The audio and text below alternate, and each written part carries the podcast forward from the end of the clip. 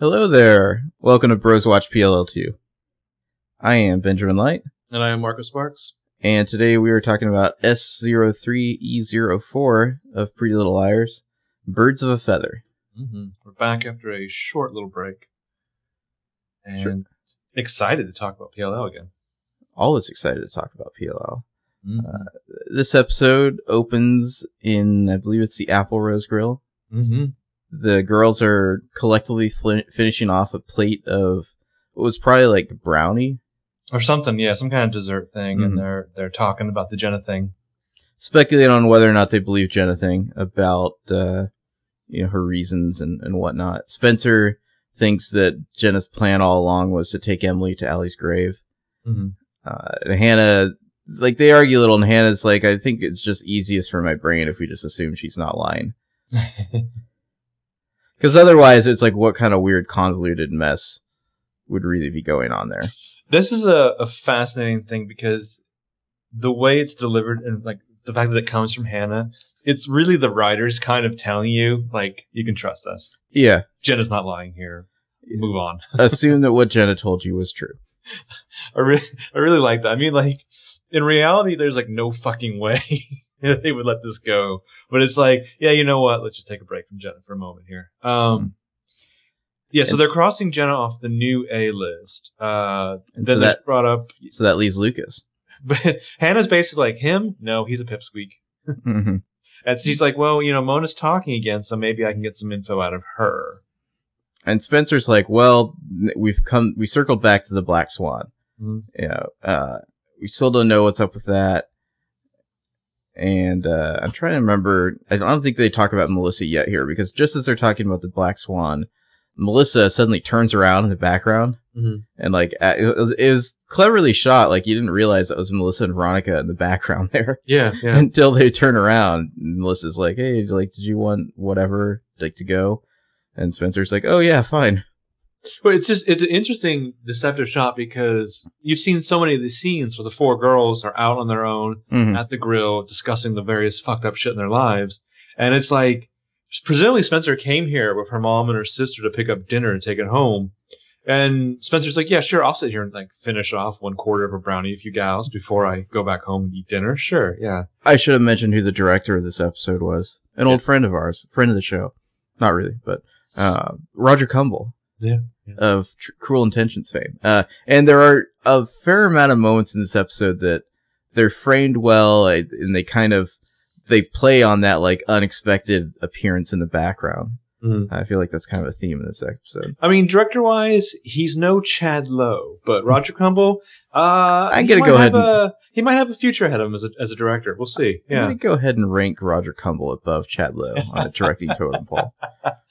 But yeah, Roger Kumble, we're making him an honorary Broswatch PLL2 member. Mm-hmm. Yeah, so.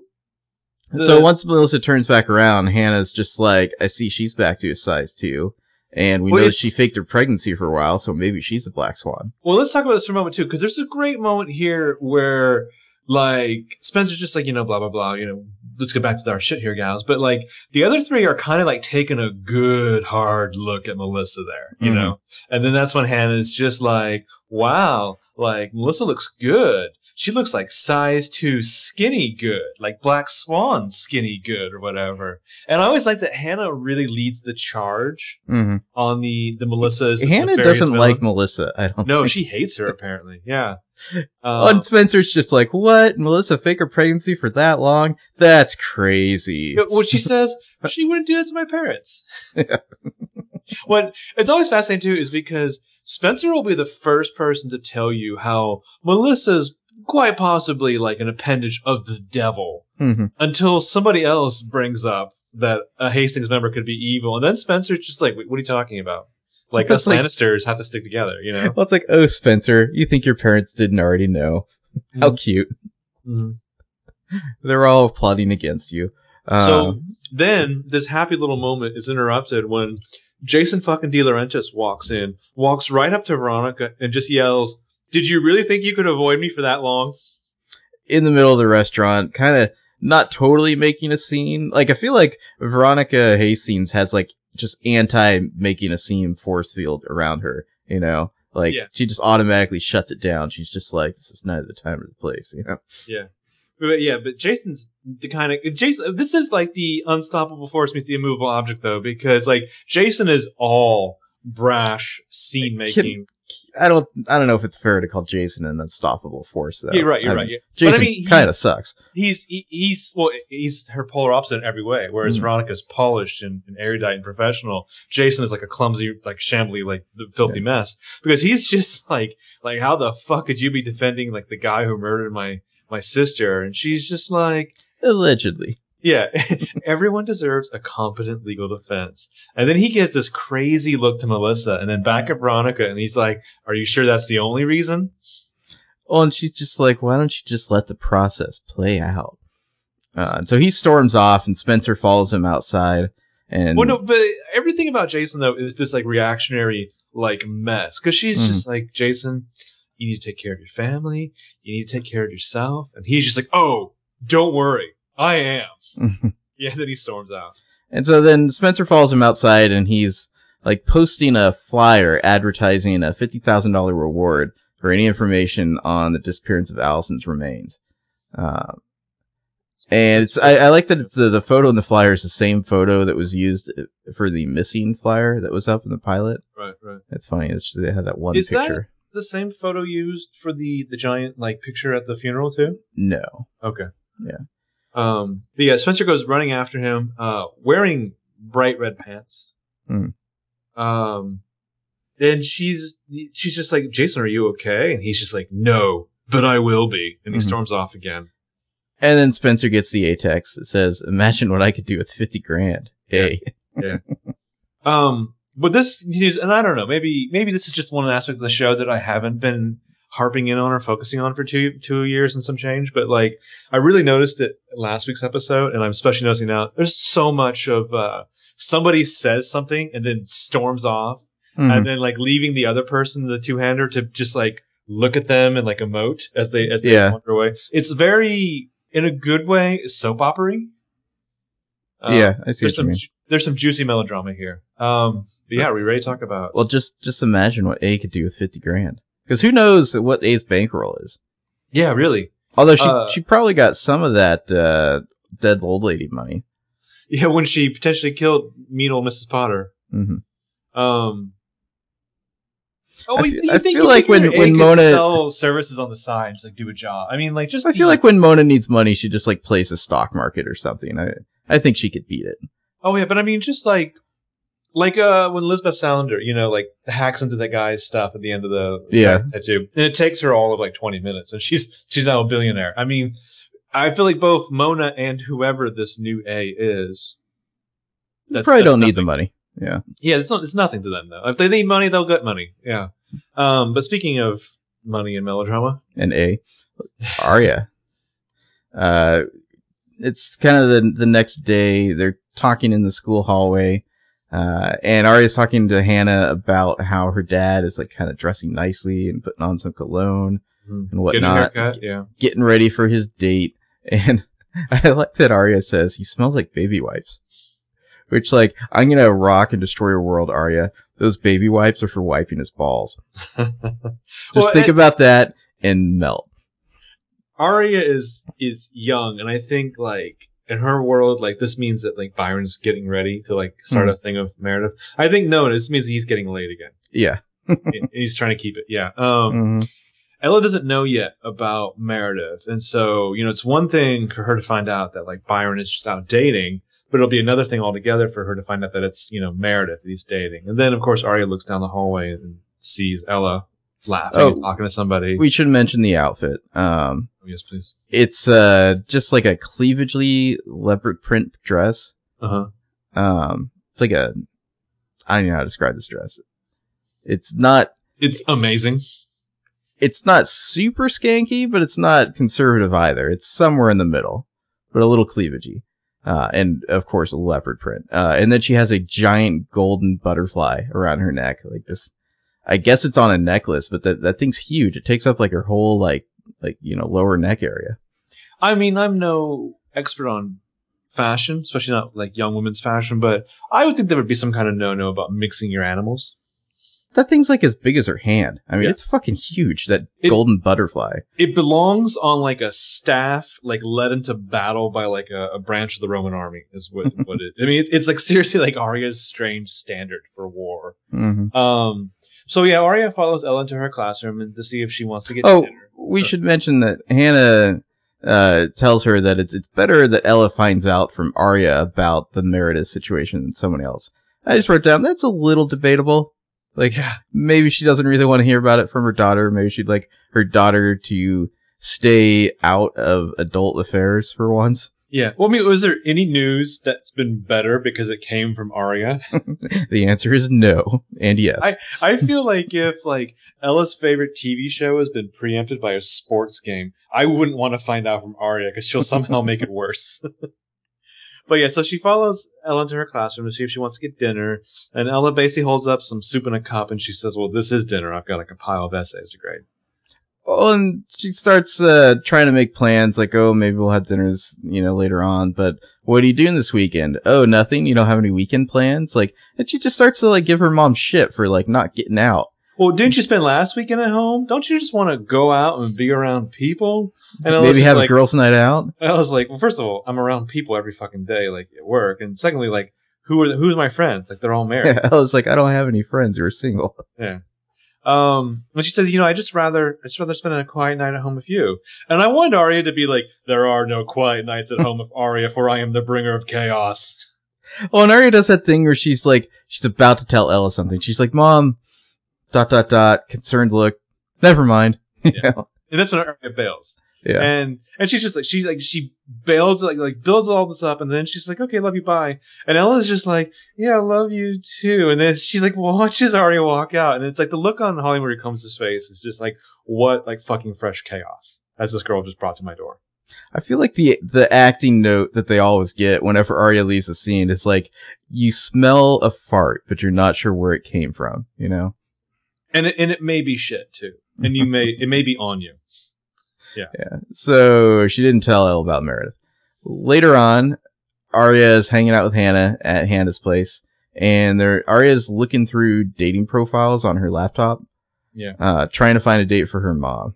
And yeah, she's over. We'll get to it later, but she's over helping Hannah for crisis with Mona and Caleb. And Hannah kind of takes a break from her own drama to look at, because Arya's not really helping Hannah. Like, she's just kind of like listening. Well, they're the same person, so yeah, exactly. But like, Hannah looks over at the laptop, and she's just like, "Why are you looking at pictures of bald fat men?"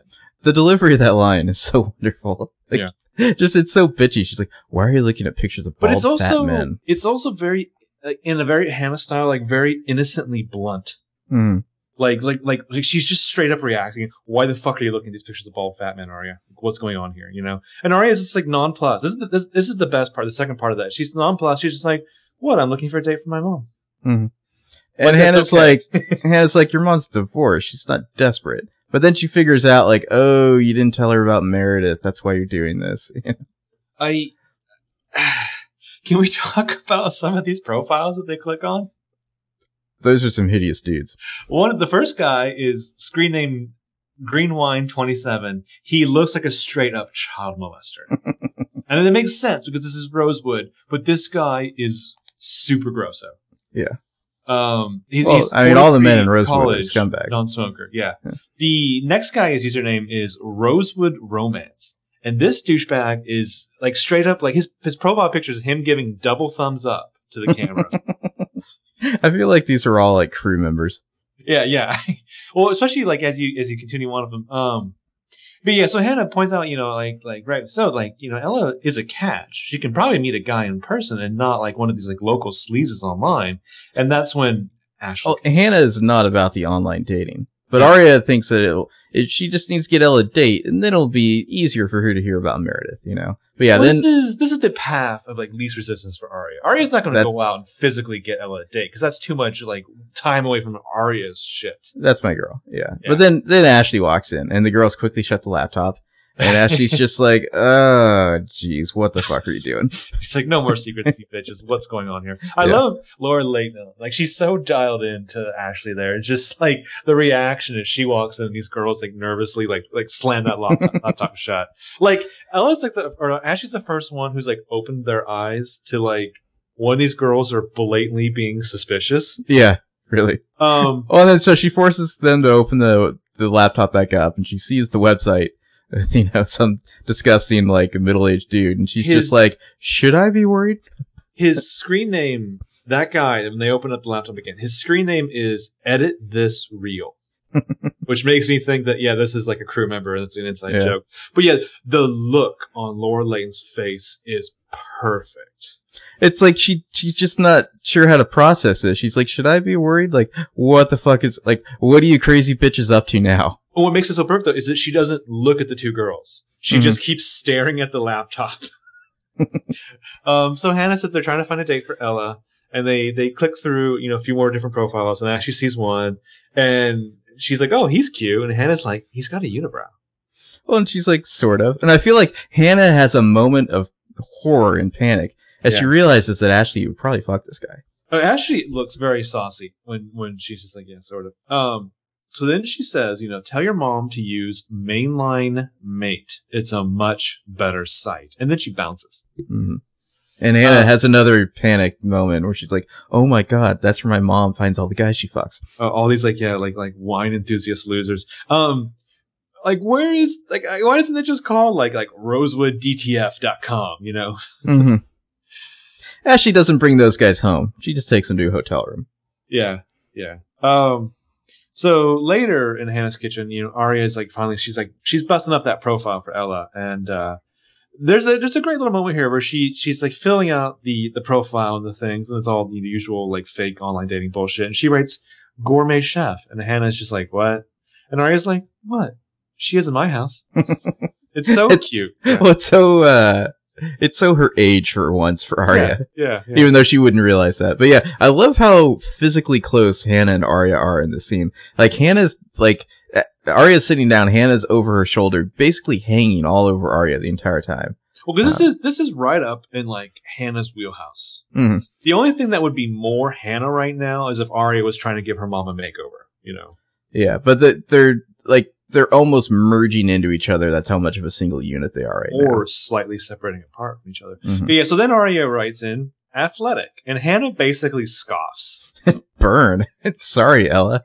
And it's just like, athletic. She might as well spit her drink out on the laptop. So, I love the Arya starts brainstorming usernames, and the name she pulls out, I feel like these are actually like the names that Arya would use. It's a minor thing, but right before that, though, after Hannah scoffed at the athletic thing, Arya, I love this line right here. She's just like, what? Everyone exaggerates on this thing. I read it in Cosmo. Yeah. But these usernames, Rosewood Girl or Art Lover, those are totally names that Arya would choose. Like, Art Lover is probably like her AIM screen name. Yeah. But to which, like, Rosewood Girl 69. Yeah, to which both of those Hannah proclaims lame and boring. Lamer. Yeah. So then Hannah suggests Hot Mama. Hot Mama, spelled M-A-M-M-A. I don't know why that annoys me, but it does. Mama. Yeah. So Arya is basically disgusted by that, and she's trying to get her mom a date with a MILF and not a frat boy. Mm-hmm. And Hannah's just like, trust me. Well, she says, trust me, and then she reaches over Arya from behind and like types for her. Like, they're practically one unit at that point. Yeah, she's basically like resting her boobs on Arya's shoulders as she types this in. Mm-hmm. But it's a great moment too, because like, you know, like minutes earlier, Ashley left the room after departing some wisdom, and Hannah was like disgusted. And now Hannah is, you know, proving that she is full on Ashley's daughter. Exactly. Yeah. Yeah. And I always thought that whenever you see those moments, because, you know, Ella seems like a pretty sensible person, but I always love whenever they show that, you know, this is clearly where Arya got some of her crazy bullshit from. Uh-huh. I love when Hannah and Ashley, you know, reveal that they're familial, you know, leanings. Mm-hmm. So I guess we could put the Ella scene here. This seems like an appropriate place to put it. Yeah. Ella's at the coffee shop, or actually, the scene starts with Ashley. Ashley's just kind of like staring in the foreground, off screen, kind of like cold looking, and Ella like approaches from behind. It's another one of these shots. We get a couple of them in this episode where one character approaches the other from behind, and they don't see them at first. And Ella finally like says hello, and we see that Ashley's been staring at the flyer for Allie's reward. Yeah. And then I think it's Ella, who says it just never seems to end for that family, and Ashley says, or our daughters. Yeah, yeah. And you think for a moment, like, here we go, like another mom summit. But real quick, too, what will become Emma's boss comes up and gives Ashley her takeout order. Mm-hmm. And so Ashley, you know, she breaks away from, like, the fucking drama of the De Laurentiis family. And she's just like, so, are you meeting someone? A date? And Ella has this, like, weird laugh. Like, no. But she says, I haven't been on a date since George Clooney was on ER. And now I feel old. Which is very, like, sad, weird, specific reference. Mm-hmm. And so Ashley's like, oh, I was hoping you might have met somebody interesting on Mainline Mate. And Ella's just like, ew, what is that? And Ashley, they're just kind of like, oh. Here's another side note, too. Is that I feel like maybe, like, secretly, like, Ashley's like a 3% investor or whatever. To make yeah, really. Like, this is like Hannah's college fund, you know? She's dumped all her money into it, yeah. So then, cut to Ashley's gotten a couple glasses of wine, you know, some white spritzers for Ella and herself. Now, have they moved to the grill? Or are they still out? I know, I think the coffee shop, like, serves wine, too. What I love about this, though, is that Ashley clearly went in there to get a meal to go. Mm-hmm. And then she didn't leave. And now she's getting glasses of wine. She's like, uh-oh, this calls for wine, like everything else in my day. And I feel like the guy who runs this place is just like, oh shit, like Ashley Code Red. Like, get the cab number, like, ready, because we're going to have to send her home again in a taxi, yet again. Yeah. So Ella is now looking at the profile that Aria has set up for her. And she's reading it, and she says, Hot Mama loves tango? I'm going to kill Aria. Yeah, Ella wants to delete it, and Ashley's just like, I wouldn't do that. And then she brings up... Do you get a look at the picture on the profile? Where it's like Holly Marie Combs has, like, her hand over her mouth in this, like, tee-hee pose. Like, what are you doing, Aria? It's a pose that, like a Japanese schoolgirl would make. Mm-hmm. And Ashley's just like, you know, that Jane Foster. Like, she met her second and third husbands on this site. Oh yeah, Ella wants to delete it, but Ashley's like, why don't you try it out? Did you know that Jane Foster met her second and her third husbands on the site? Which just makes me think of Thor. Yeah, exactly. Like Natalie Portman's using the site. But I want to point out that Ashley, that's a selling point for her. Mm-hmm. And she's like, oh yeah, I've met some good guys on there too.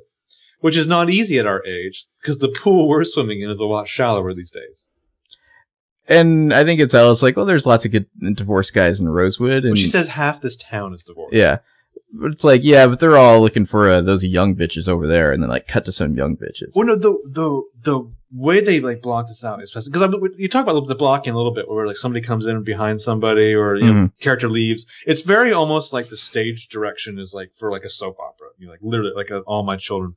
But Ashley says to Ella, most of the men our age want somebody, and then she, like, looks over at these, like, two young blonde hotties, like, gathered on an iPad, and finishes their age. it's amazing. It's perfect.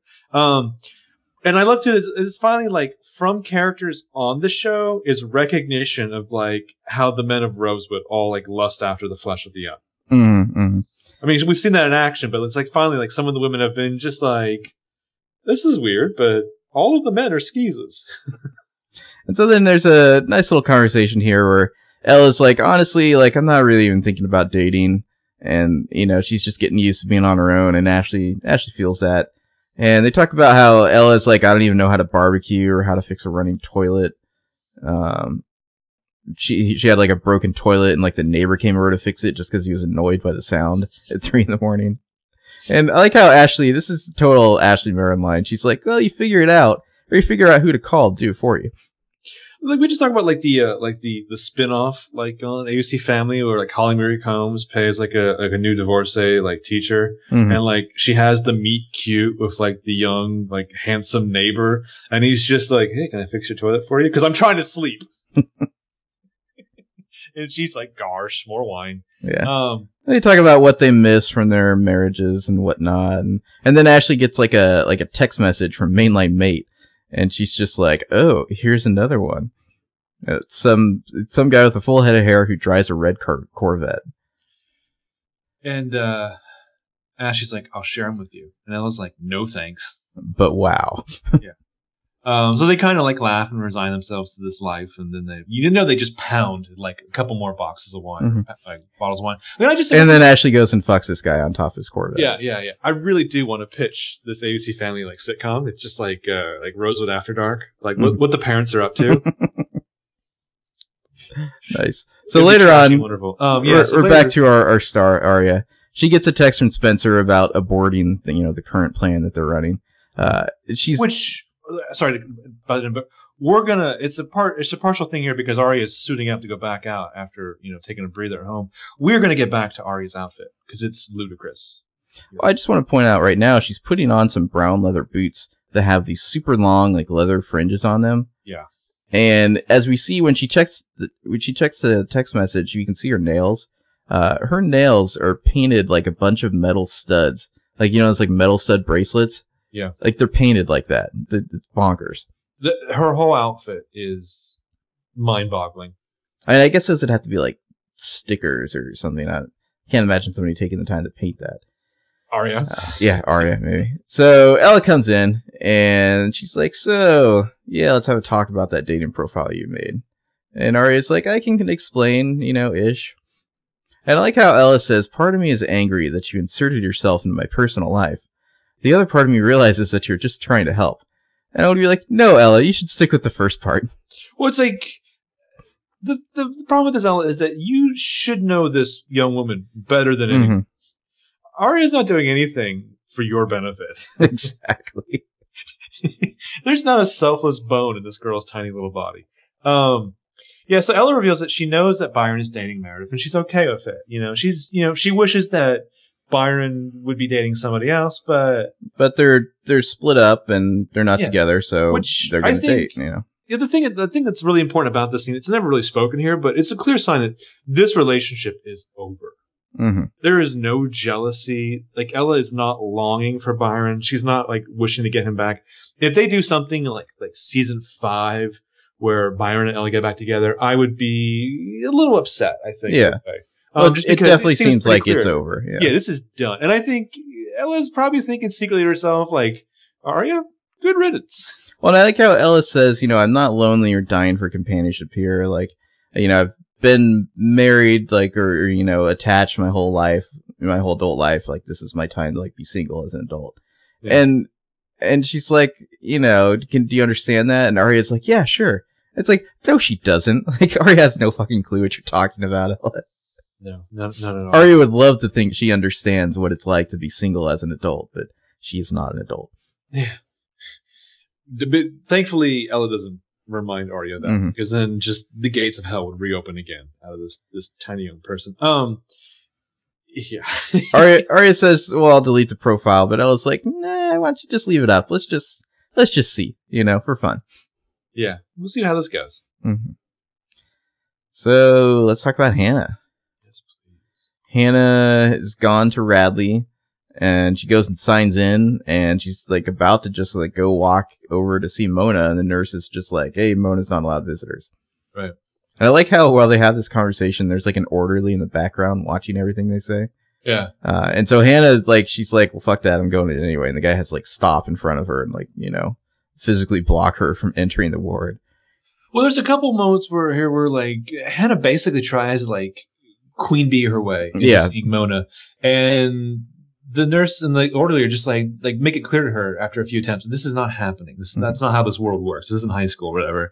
And so finally, like Hannah, just like like how long is she going to be like unable to receive visitors? And the nurse is like, I have no fucking clue. Like I'm a nurse. Mona has lost her visitation privileges. Yeah, is the official word. I like that little moment just because. It kind of like I think you see Hannah the real person, like you see like the curtain pulled back. This is the girl who's vulnerable sometimes. The girl who's sad, who's got a lot of issues going on. But it's like you kind of see like these are the resources that Hannah has called upon to become the queen bee, of the school. Like she can just like steamroll over a bunch of people. Yeah, yeah. And it's nice to see, especially those skills, but also when they don't work. So yeah, later Hannah's at home. She's on the phone and she's talking to somebody, and she's like, "Well, is there nothing else you can do about it?" And, Caleb walks in there, and he's got... Well, this is another shot where Hannah's on the phone facing away from the doors out to, the back porch. Right. And Caleb kind of, enters in in, you know, the back of the shot, and like sidles on up while Hannah's on the phone.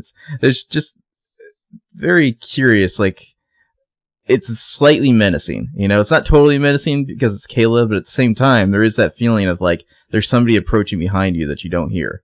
Yeah. Yeah. I didn't catch it. I'm only kind of curious because it's one of those things that interested me. What were the tickets that he had gotten?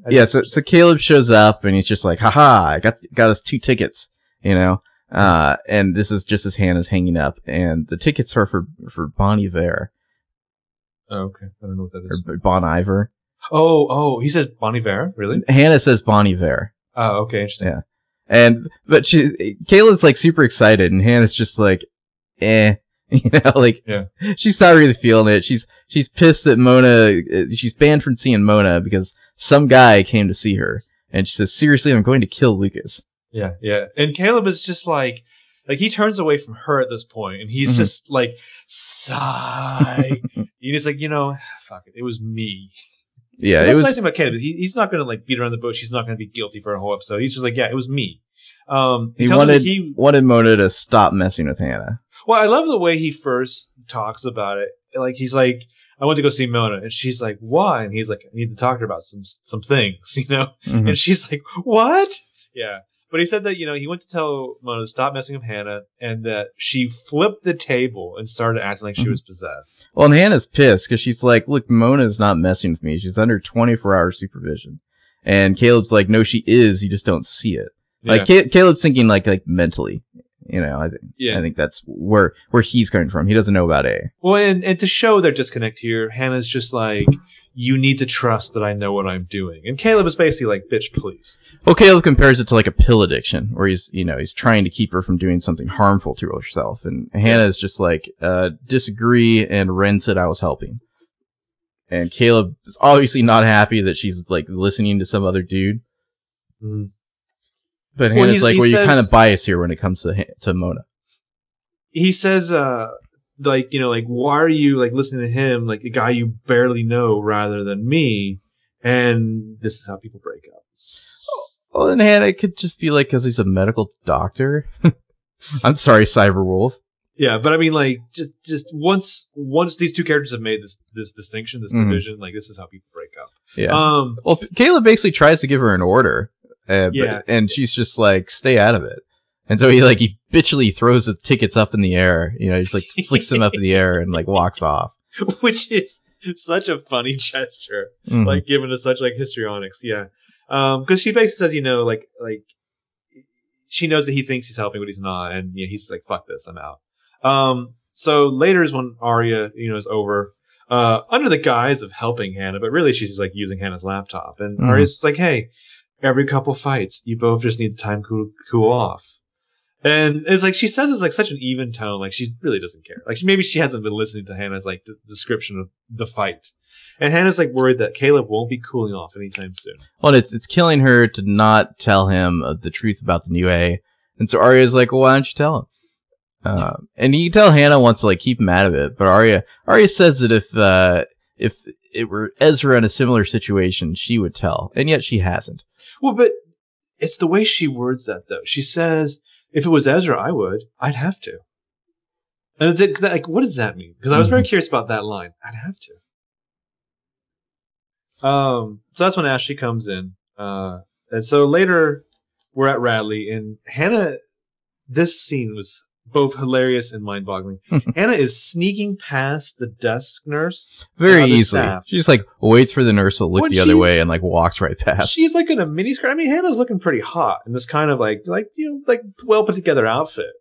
Well, this is the one where it's like a yellow jacket, like a white tank top, and a miniskirt. I mean, it's not exactly unobtrusive. Yeah, exactly. But like this was like a video game. Your character would be wearing all black, like hugging the walls and like doing like stealth mode. It's just kind of like this ain't no thing to her. Like sneaking past like these morons at the mental institute, the high security mental institute. This is nothing to her. She does it all the time. So then she comes around a corner, and after she's ducked a couple staff members, she sees Wren in a hallway meeting with Detective Wilton. And they're having a little confrontation because Wilden has a court order to see Mona. Like, because Miranda's like, you can't see her, and Wilden's like, this court order says I can, you know? And so Wilden just, like, goes off to talk to Mona, and then Hannah's just, like, been watching this, and, like, Ren walks right by and sees her, and Hannah's like, Ren says, I'm kind of busted. Yeah, Ren says to Wilden, like, how long are you going to be? And Wilden's like, as long as it takes. Mm-hmm. But yeah, so Ren kind of, like, he's in the hallway, like, so if Wilden presumably, because Wilden kind of walks off camera, if Wilden were to turn around, he'd see Ren, but, you know, Ren's in this point where he sees Wilden, he sees, like, you know, Hannah hidden there in the shadows, and then we hear Wilden, like, off camera be like, hello, Mona, remember me? Yeah, and then, so cut to later on, this is after Ren spotted Hannah, they're talking in, I don't know, like, the cafeteria or whatever. It's like, it's a common room or whatever, yeah. And Ren says Wilden's still talking to Mona, and he's talking to her about Allie's remains. Yeah, and Hannah wonders why, because Mona wouldn't know anything about that. And couldn't have been her, because she's locked up. And Ren's like, you know, judges don't issue court orders without good reason. Well, then Hannah does this move where she puts a hand, like, Ren has his hand on, like, the couch or whatever. The back of the couch. Back of the couch or back of the chair. And Hannah places her hand on top of his, and it's like, is there any way you could just sneak me in there? And it's interestingly framed because you get the hand and Hannah's face in the same shot. And then, like, Ren, like, pulls, you know, withdraws his hand away. And it's like, I'm sorry, I can't help. But it's not almost as if, like, this definitely had an effect on Ren. Mm-hmm. I mean, because I dislike Ren, I guess, to a certain extent. I would have presumed his first reaction would have been like, you know, but I like Ren. I mean, he's a total sleazeball, but I like Ren. Everything sounds good in that accent. And so he says that he can't help because he's already been reprimanded by Mona's primary doctor for extending the visiting hours. And Hannah's just like, I didn't know you had done that. And he's like, I didn't think you needed to know. Which is a good reminder because they did bring it up in the first episode of the season that Ren is not Mona's doctor. No, he's hangs out there. Yeah, he's just a guy who finds bizarre, unnecessary reasons to keep visiting. Wasn't it like he volunteers like every month, but for some reason he's like there all the time. Month, but yeah, he's there all the time. Especially more so now that Hannah keeps coming. But yeah, so he basically says that the reason he did that is because he saw Hannah and Mona and he thought they were connecting. Mm-hmm. So liar meetup time. We're going to put it here. Seems like the best place to put it. At Spencer's place. Meet up at Spencer's. Interesting exterior shot of Spencer's there. I'm not sure if we've seen that angle before.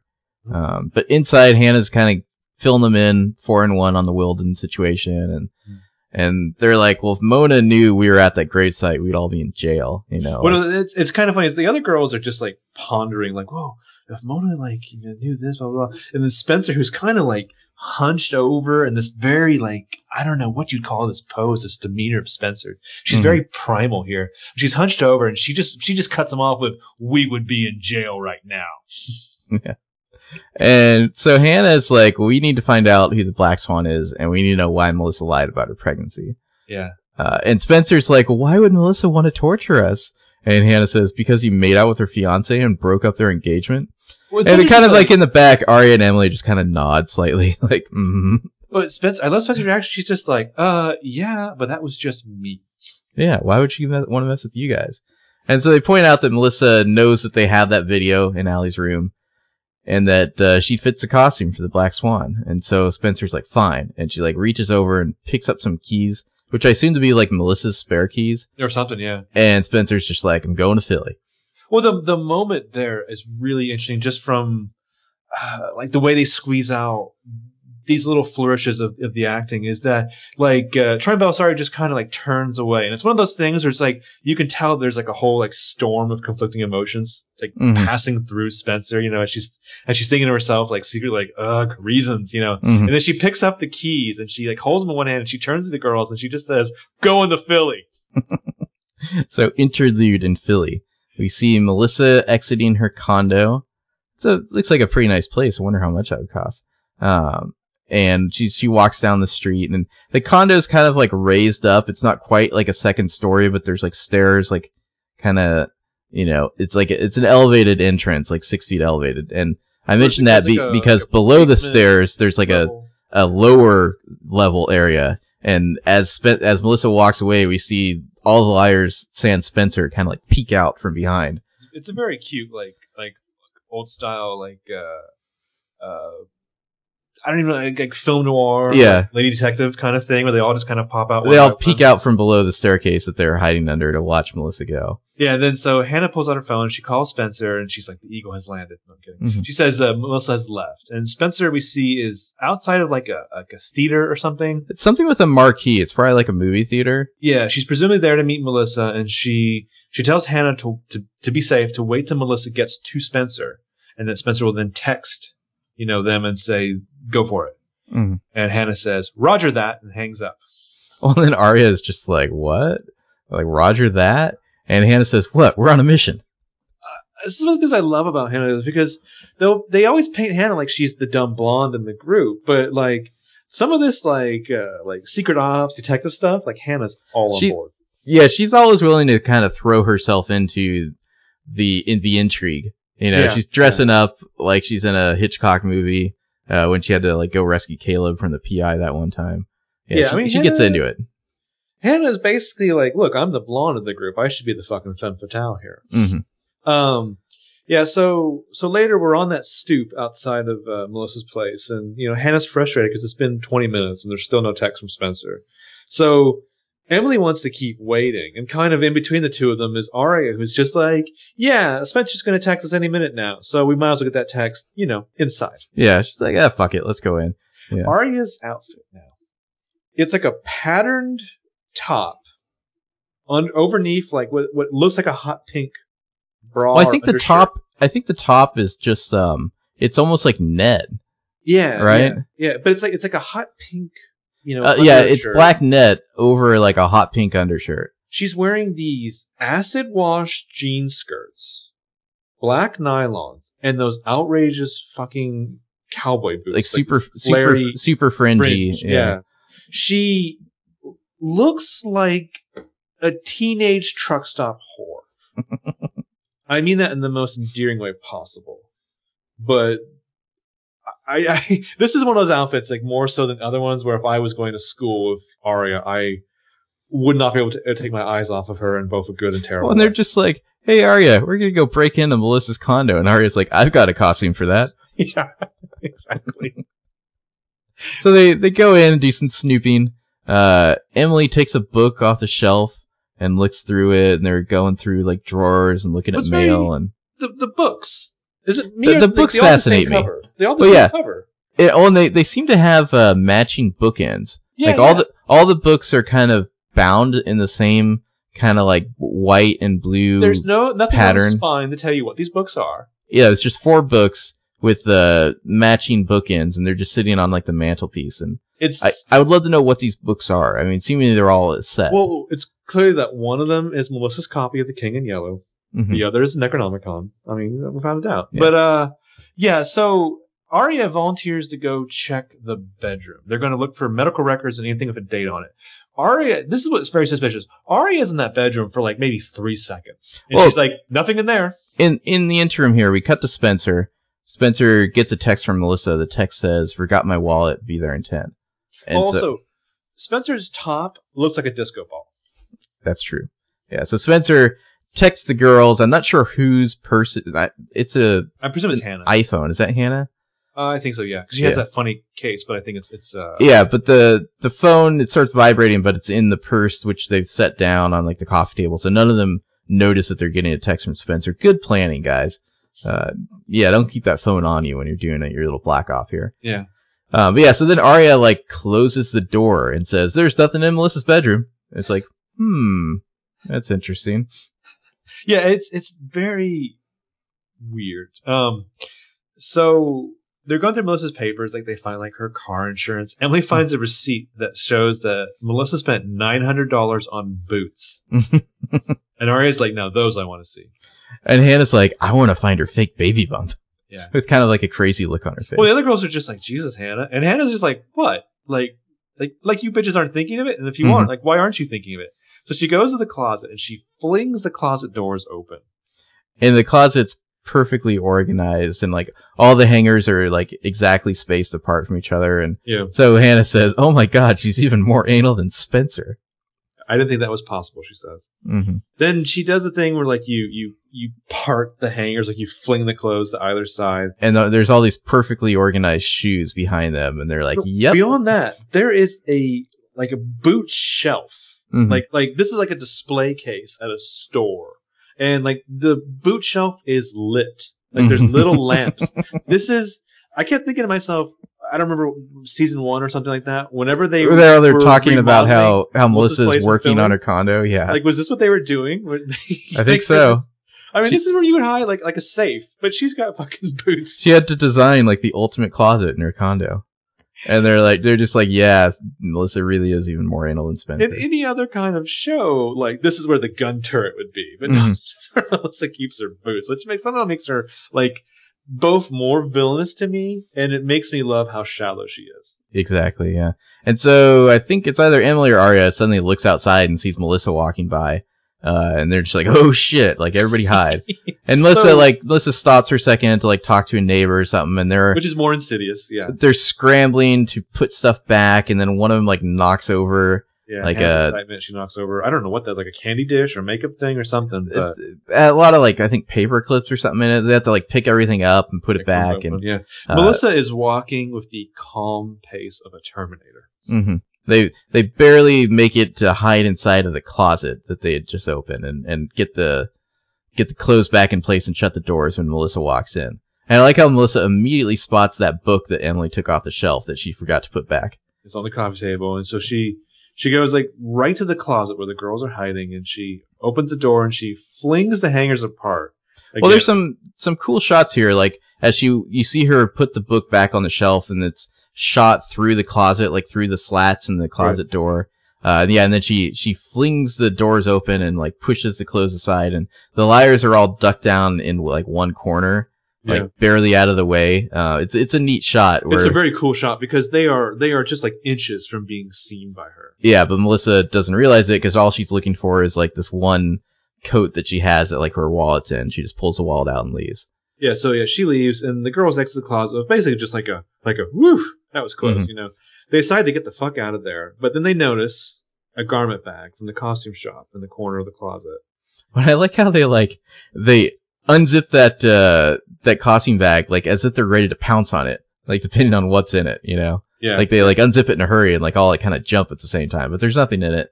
Except for at the bottom, Arya finds a blue-black feather. Yeah. Which, how fitting is it that Arya's the one who finds a feather? Mm-hmm. So later the girls are all together, and they're showing Spencer the feather found at Melissa's, you know, how it matches the one found at the masquerade ball at the end of season 2. Yeah, Hannah had the other feather they found at the masquerade ball, so...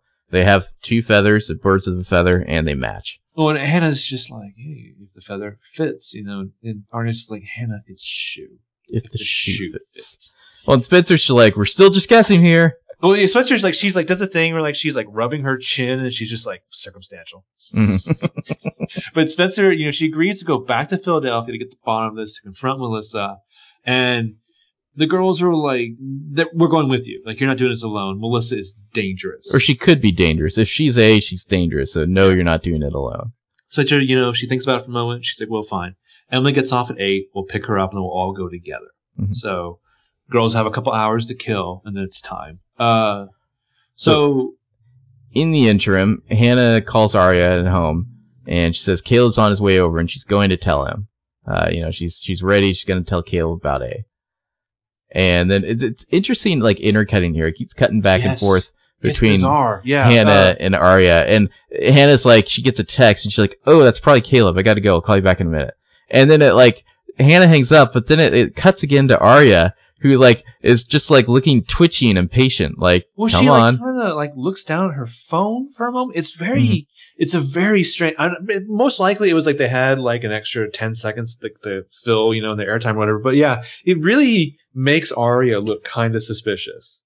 Well, and just, like, impatient, you know? Yeah. Just like, whatever, deal with your boyfriend. Give me the details. Well, but not even that. It's like, because, you know, Arya doesn't give a shit about anyone's life but her own.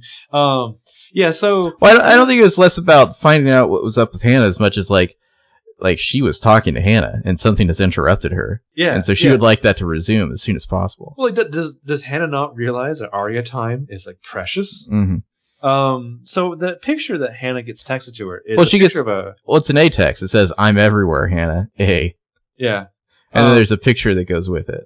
Yeah, it's a car accident, and there's a bunch of like emergency service people, and on the back of one person's coat, you see Montecito EMT. Mm-hmm. And Hannah's looking at her face just like, well, shit, that can't be good. Yeah, and then Caleb shows up, and she's like, hey, you all right? And he's like, well, actually, no, my mom was just in a car accident. You know, and she's okay, but it was really lucky. And Hannah's like, this was in Montecito? And Caleb's like, yep. And, you know, it's weird. My mom said she felt like somebody was trying to run her off the road. And Hannah's just like, fuck. Yeah, yeah. Can't tell Caleb now. You know, like, that's the message that Hannah's received, is that, like, she was about to tell Caleb, and then A was like, hey, guess what? You better not. Just for fun, I think I'll point out that the only person who knows about the situation with Hannah is Arya. Mm-hmm. Yeah, so... Caleb said to her, you know, anyway, you said you had something you want to tell me, right? And she's just like, she actually says, well, I thought I'd be able to talk about it, but no, it's not really a good time. Yeah. And he's just like, well, what the fuck? Like, you know, so, first you say you're hiding something, and now you're telling me you can't talk about it? Yeah, this just basically starts the fight all over again. And he's just like, there's no more A. I don't know why you're lying to me, you know? And yeah. She's like, I can't say, I just need you to drop it. And he's like, I can't, you know? Yeah, he asks, is this about Mona? She says, no. He starts to walk away, and he tells her that he feels like she's been pushing away for weeks, and he kept hoping that it would go back to normal, but he can't do this anymore. And so she's like, well, be patient. And he's like, oh, I've been nothing but fucking patient. Yeah, I'm at my limit. Yeah. And he's like, I only feel like I only exist in half your life. You need to give me something. And she just stares at him silently and, like, starts crying. You know, and it's just like silence. Great. Yeah, yeah. That's because the classic Hannah move. Like, she can't lie to him. She just says nothing instead. Yeah. She just, like, watches, like, the relationship burn down around her, but she can't say anything. Yeah. And so he's just like, I'm done, Hannah. Yeah. And so she asks if he's breaking up with her, and he walks away. It's kind of the reverse of Caleb's entrance into the episode. He walks to the room of her door, or door of her room, and he has his back to her. And now the camera's like face, like Caleb's like staring at us, and we see Hannah over his shoulder. And he says, you know, you're hardly giving me much of a choice, are you? And he leaves. Caleb out. So there's a little more there. I think we should pick that back up to closing. Let's talk about Emily. Yeah, so we're at the Rear Window Brew, and Emily has apparently been hired to work there, and she's meeting her new boss. Who's telling her about the cappuccinos and the frappuccinos and the Americanos. He says, we have assorted Americanos. You do know what an Americano is, don't you? And I just want to say, do you know what Americano is? Because what sort of assorted Americano do you have? That's kind of weird. But yeah, Emily's going to be a barista. Americano is hot water and espresso. I don't know what an assorted Americano is. I don't know. But the guy is like every stereotype of like a person who works in a coffee shop. Mm-hmm. He's ludicrous. And then in walks Nate St. Germain. He says, hello, I'm Nate St. Germain. I don't know if he says that or not, but he's Maya's cousin. He just says, hi, I'm Nate. I'm Maya's cousin. Yeah. I've been looking for you. Like, I called your mom. She said you were here. He wants to talk. And I guess this whole plot line's about Emily kind of, you know, coming to grips with her grief or whatever. But anyway, so he'd like to talk to Emily about Maya. And Emily's like, well, it's kind of my first day on the job. Yeah. So maybe I'll call you later. I've literally been working for 5 minutes now. Yeah. And he says, whoa. He very quickly expositions that he's moving to Rosewood to go to Hollis College. Yeah. And Emily's like, well, Maya never mentioned that. And he's like, yeah, it's because I hadn't got in yet when she, you know, died. Yeah. So he says that he was really looking forward to hanging out with Maya again, but obviously that's off the table. And Emily gets interrupted by her ridiculous boss when some blonde chicks come in. And he's just some yoga bitches come in. Get the gluten-free biscottis getting ready to go, you know, whatever. Well, the way this guy pitches it is as though, like, get ready to do some upselling, Emily. You know, like as if working at a cafe really requires a lot of, like, salesmanship. Yeah, exactly. Yeah. Like you need to know, like, those yoga bitches like the gluten-free biscottis. Oh, I would love if, like, this is the same yoga bitches that Ashley and Ella later referred to. Yeah. Like, these are just, like, the resident yoga bitches who hang out at the Rear Window Brew. So, later on, Emily meets up with Nate St. Germain. He says he lives in a studio near college because dorms aren't his thing. Which is weird. Yeah. And he shows Emily a picture that Maya sent him, and it's a picture of Emily with like some of that like stupid crap you can put on. She's making like you can use like an app to put like kiss marks and stuff on. She's making like duck kissy face, like it's like a duck kissy face selfie. It's got like some XOXOs and some misuse. This is basically like some like proto Snapchat shit. Yeah, and why exactly Maya would have sent that to this dude? Well, I don't know. This is a very weird thing to show a family member, like, oh, this is my new girlfriend. Like, This is not the photo that you introduce anybody into your life with. But yeah, so she was like, oh, yeah, I remember that photo perfectly well. That's when I sent it to Maya when she was in rehab. Mm-hmm. And Emily, which is another terrible thing on Emily's part, like XOXO, miss you while you're in rehab. Well, Emily mentioned she's tried to get in touch with Maya's family, but it's been a no-go. And Nate's like, yeah, they're pretty shut down, and you know the funeral was small, it was family only. Well, he makes one comment too. He's very weird because he says that you know if the parents hadn't threatened to send Maya back to rehab, you know she'd still be here right now. And then Emily's just kind of like, yeah, you know, like I feel like they kind of shut me out. And then he turns this very like, you know, like you know, you can't blame them, blah blah blah. Well, and then Emily says, like, you know, I never got to say goodbye. And Nate busts out like something that was delivered to Maya's family a couple weeks after the funeral, and it's like a little like wrapped package, and he's like, it's for you, and it's inside. It's a T-shirt with a poster of the movie that they went to on their first date, Emily and Maya. I Walked Up a Zombie. Yeah, it's like a tank top, really. It's a tank top, yeah. With a note on it that says, "For my M, love you, girl." Mm-hmm. And so that's just more weird grief feelings for Emily to deal with. It's such weird because Emily smiles and she's like, "Oh, this is the movie we saw on our first date," and then she actually says, "We didn't see much of the movie because you know, like wink, wink, nudge, nudge." And then creepy Nate St. Germain was just like, sounds like my kind of first date. The scene goes off the rails weird, really. That sounds like my kind of first date. It's like, that's your cousin. That's your cousin and her lesbian girlfriend, creep. But then again, Emily did steer it into the, we didn't see much of that movie, if you know what I mean, buddy. Smell my finger. So later at the grill, Emily and Nate are talking, and he mentions that he was a swimmer too, All-State, I think is what he claims or something. Something like that, yeah. And then there's just like this really lame ass story about how the family used to the extended family used to get together at Stinson Beach, and all the boys would want to swim like to like the dock and back, which is like a mile each way, but. And Maya, like, tried to... She was determined to do the swim with them, but, like, after, like, 2 seconds, she bailed and got in a canoe instead and just rode with them. And he's like, and she got there first. Like, that's impressive or something. Like you beat somebody in a canoe who's swimming. Yeah, and so this became the ritual on these, like summer vacations, whatever. Every morning, she would row in a canoe beside them as they swam, which I just wrote in my notes. Maya in a canoe. Yeah. I was on point too that you don't know a lot about the cuisine at the Apple Rose Grill. I think you presume it's some kind of fusion thing.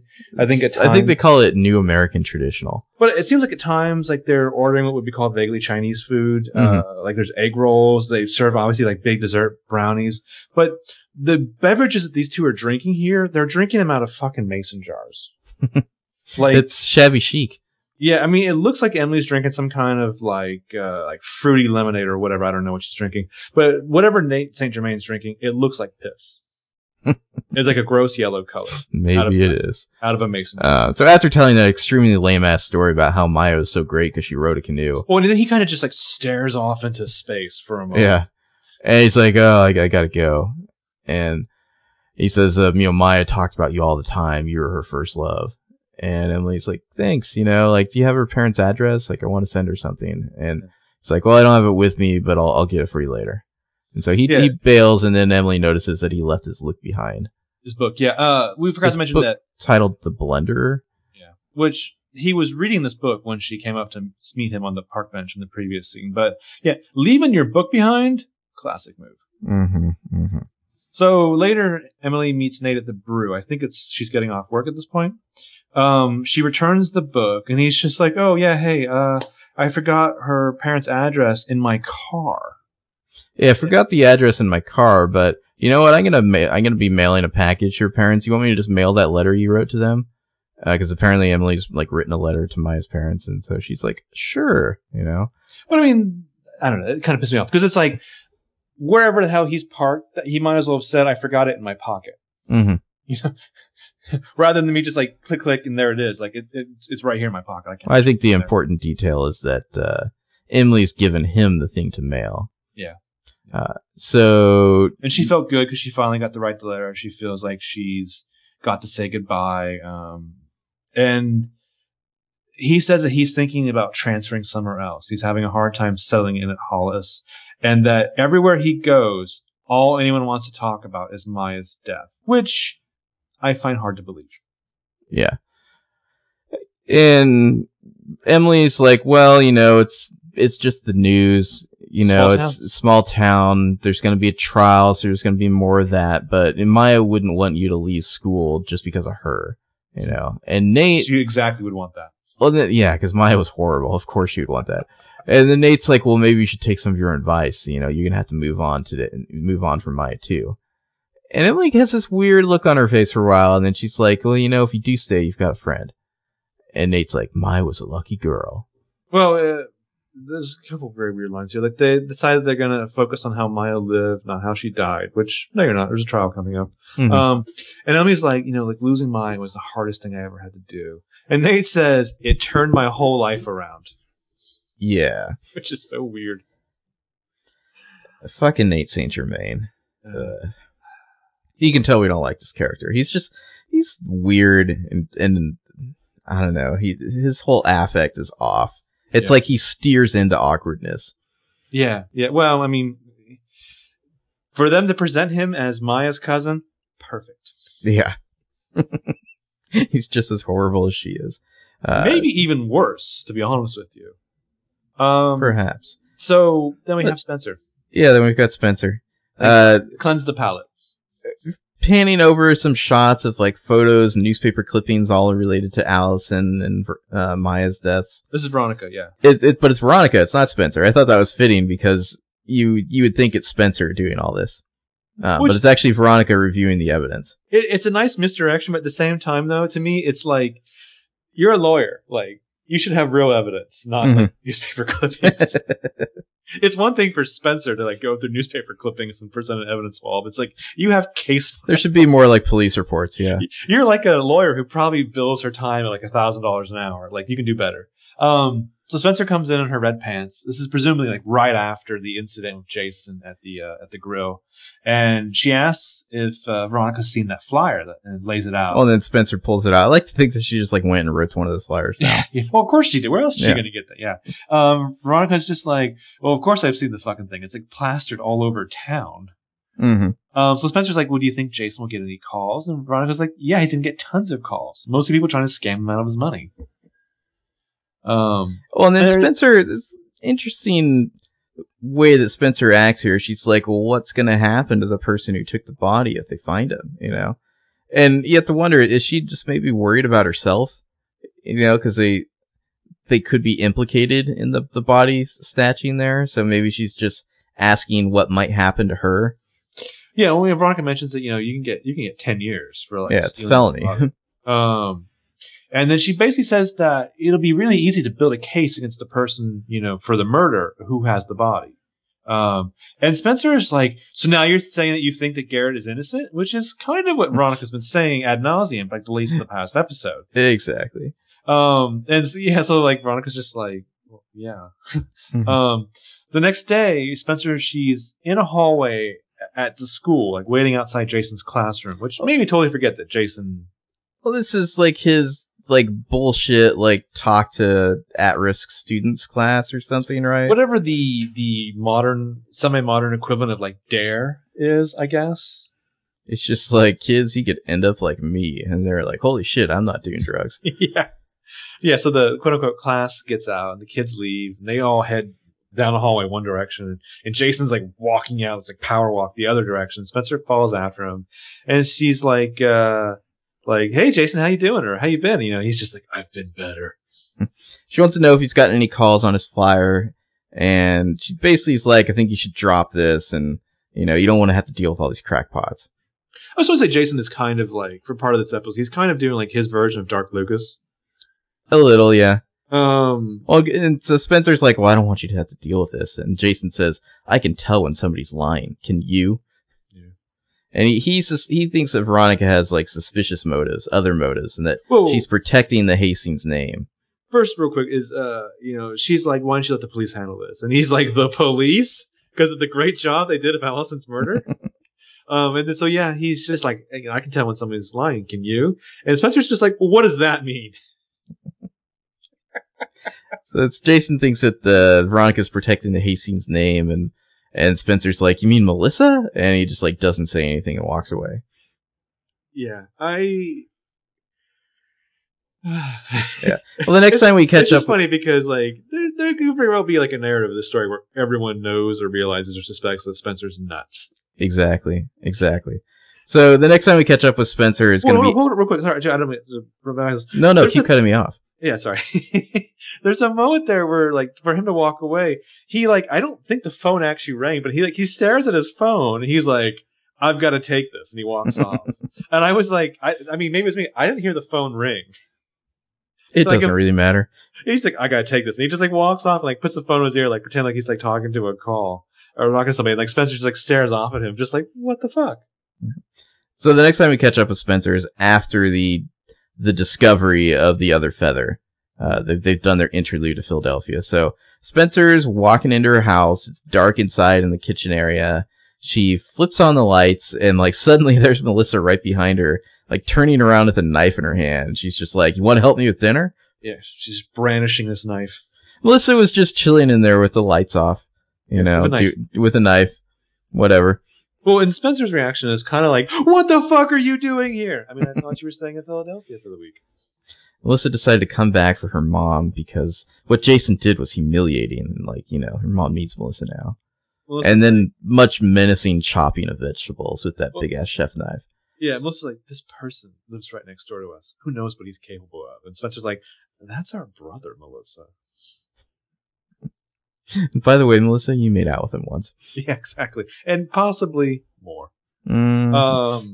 Yeah, so as Melissa's just like going to town on those veggies, Spencer just holds up the feather. Because she can't help herself. Of course. Yeah. She's just gotten, at this point, instructions from the other liars. Like, we're going to do this together. Don't do it alone. And so immediately she runs into Melissa and is just like, Feather, what do you know about the black swan? When'd you lose the baby?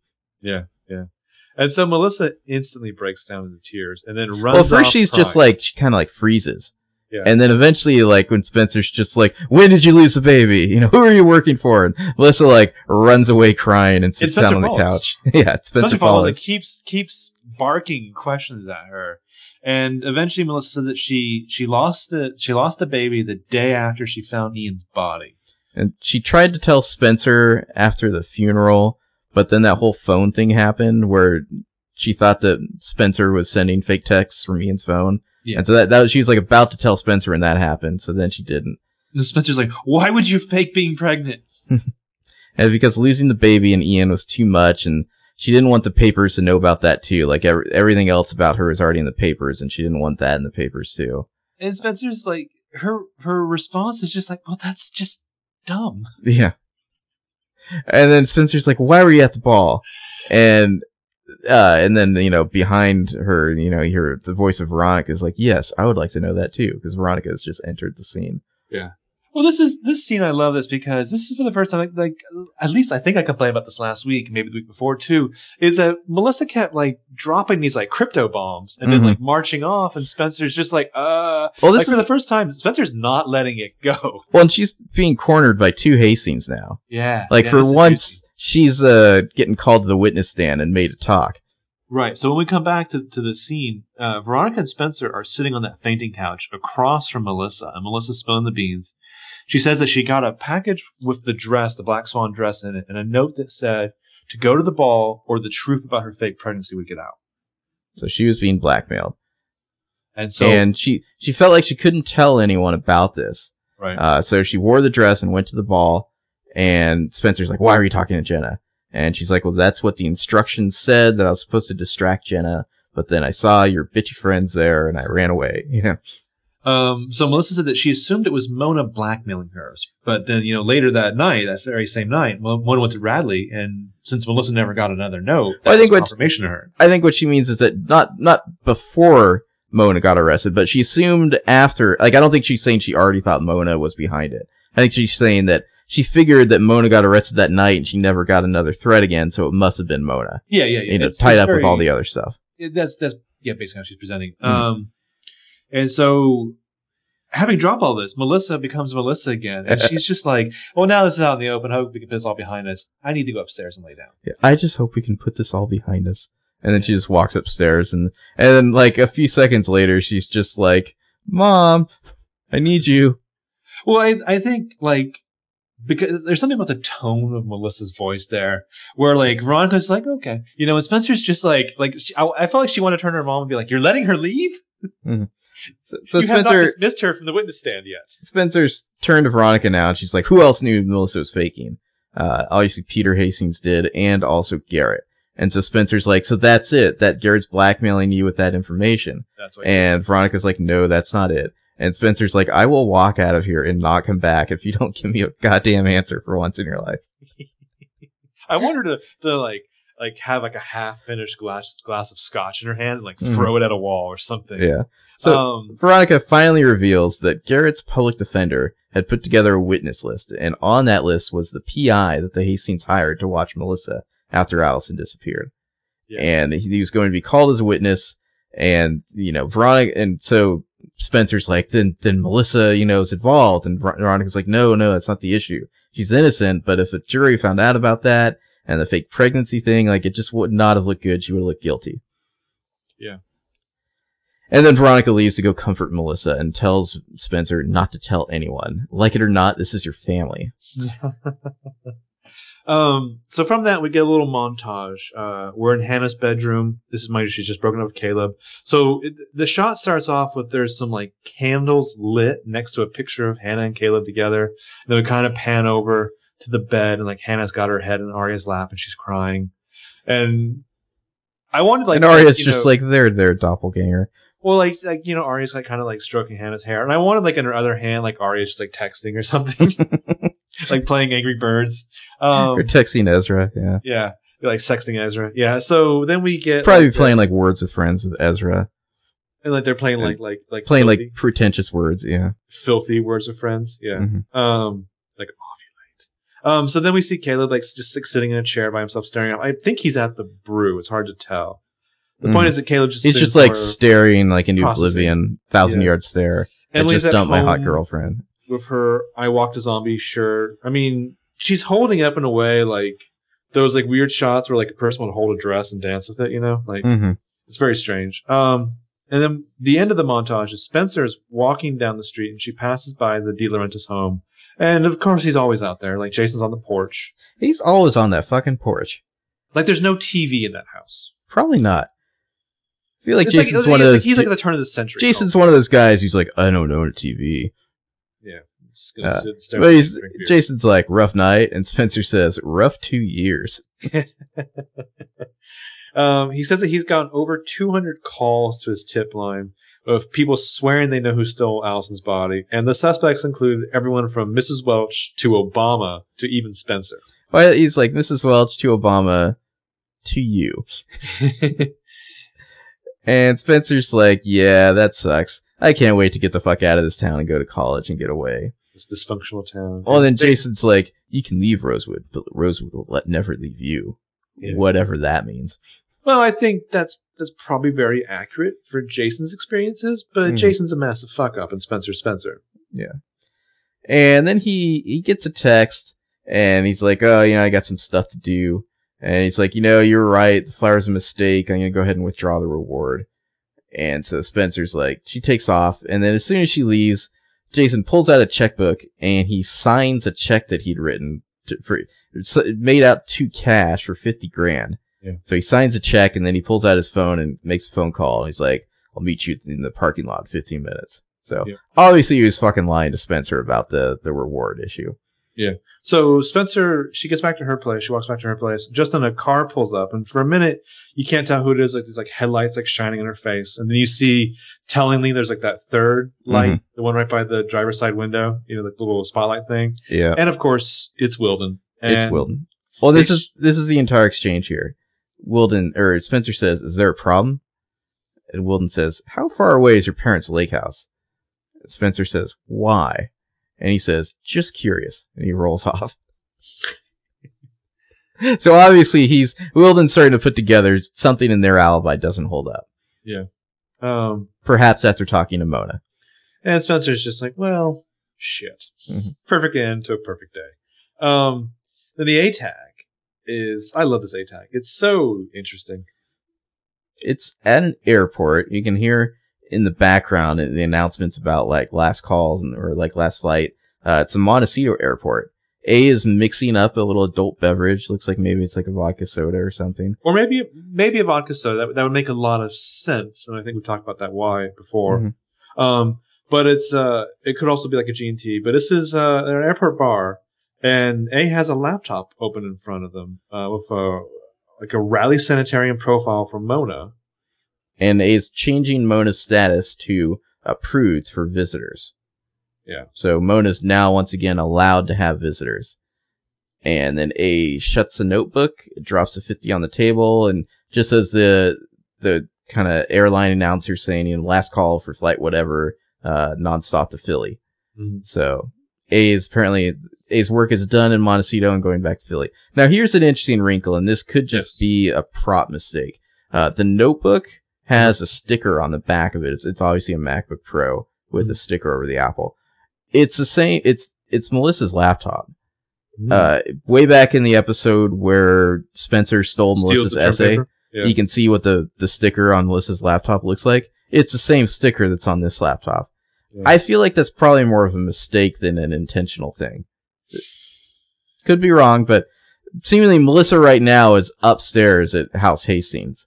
So she's not here. You know? Yeah, we know that she's been in Rosewood. We physically in Rosewood and Philadelphia. We mm-hmm. physically have seen her. She wouldn't have had time to. Yeah, it just would have been impossible for her to somewhere in the middle of that flight of Montecito. The detail, and I could be reading this. It seems like there's the booklet for the bill. And there's like something sticking out of it. So I don't know if that's like the actual receipt or if like the bill's already been paid. But then A sets a $50 bill on top of the booklet for the check. Mm-hmm. And to me, that kind of the inference was A has plenty of money, and possibly this A is an adult. Yeah, yeah. Is either that or it's got a great fake ID, because like that's like an older like baller move to like go to the airport bar, get a drink, and drop a 50. Yeah, it's not something you'd expect a teenager to do. Well, and so you know, it could be Melissa's laptop. We're pretty sure Melissa, you know, like it's going to be hard to have been in two places on either side of the country at mm-hmm. once. It's probably not Mona because, you know, she's presumably been talking to Wilden there in the sanitarium. Maybe, never actually saw her. Maybe Melissa has an evil twin. What? Presumably not even. Maybe it's Ray. Jason in a wig. But yeah, so it kind of makes you like really like delve into like who are your suspects, like who haven't mm-hmm. you seen in this episode? Because presumably everyone you've seen in this episode. Well, you know, we didn't see in this episode. We didn't see Ezra. We didn't see Byron. We didn't see Toby. Didn't see Peter Hastings. Didn't see Peter Hastings or Therapy Ann. Didn't see Therapy Ann. Yeah, those are all potentials there. Yeah. Although Toby, I don't know if that guy has like $50 to rub together. Exactly. He's shitting in a bag. He can't afford a plane ticket. Let's get real. Mm-hmm. But Toby we also didn't on a plane in his life. We also didn't see Jenna. Didn't see Jenna thing. So there's some suspects. I don't think Lucas could have possibly been the one doing that. Just because. LOL. I don't think the greatest fake ID in the world. He shows them the fake ID and they don't even look at it. They're just like, get the fuck out. Yeah. Yeah. Get out of here, Dark Lucas. You pipsqueak. So yeah, that was it. That was Birds of a Feather. Really fun episode, I thought.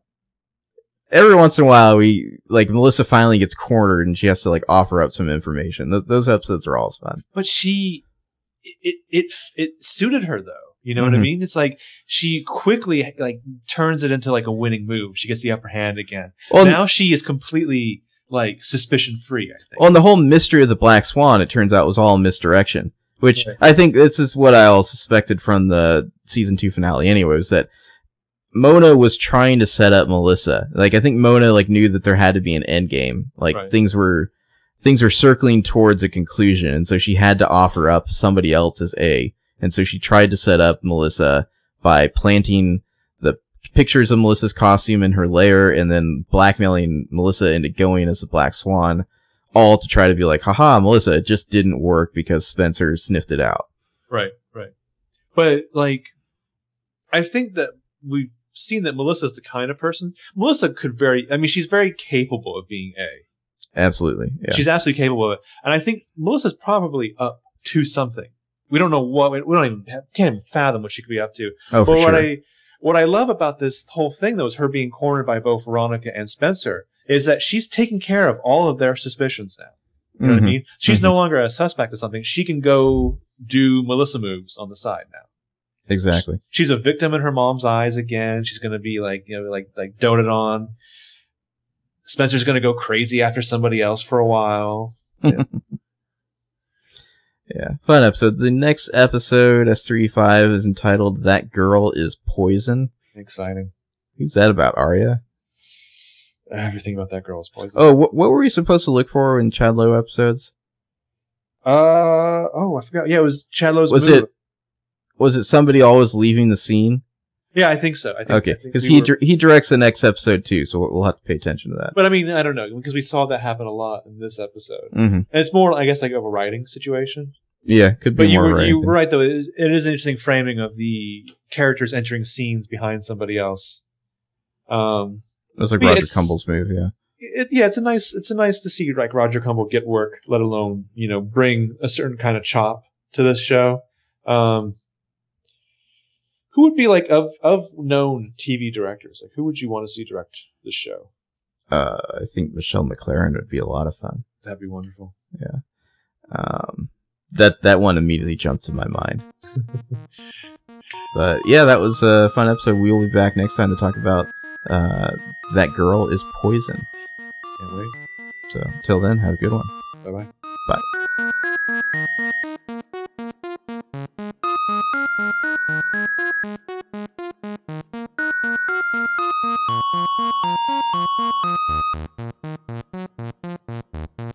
Bye.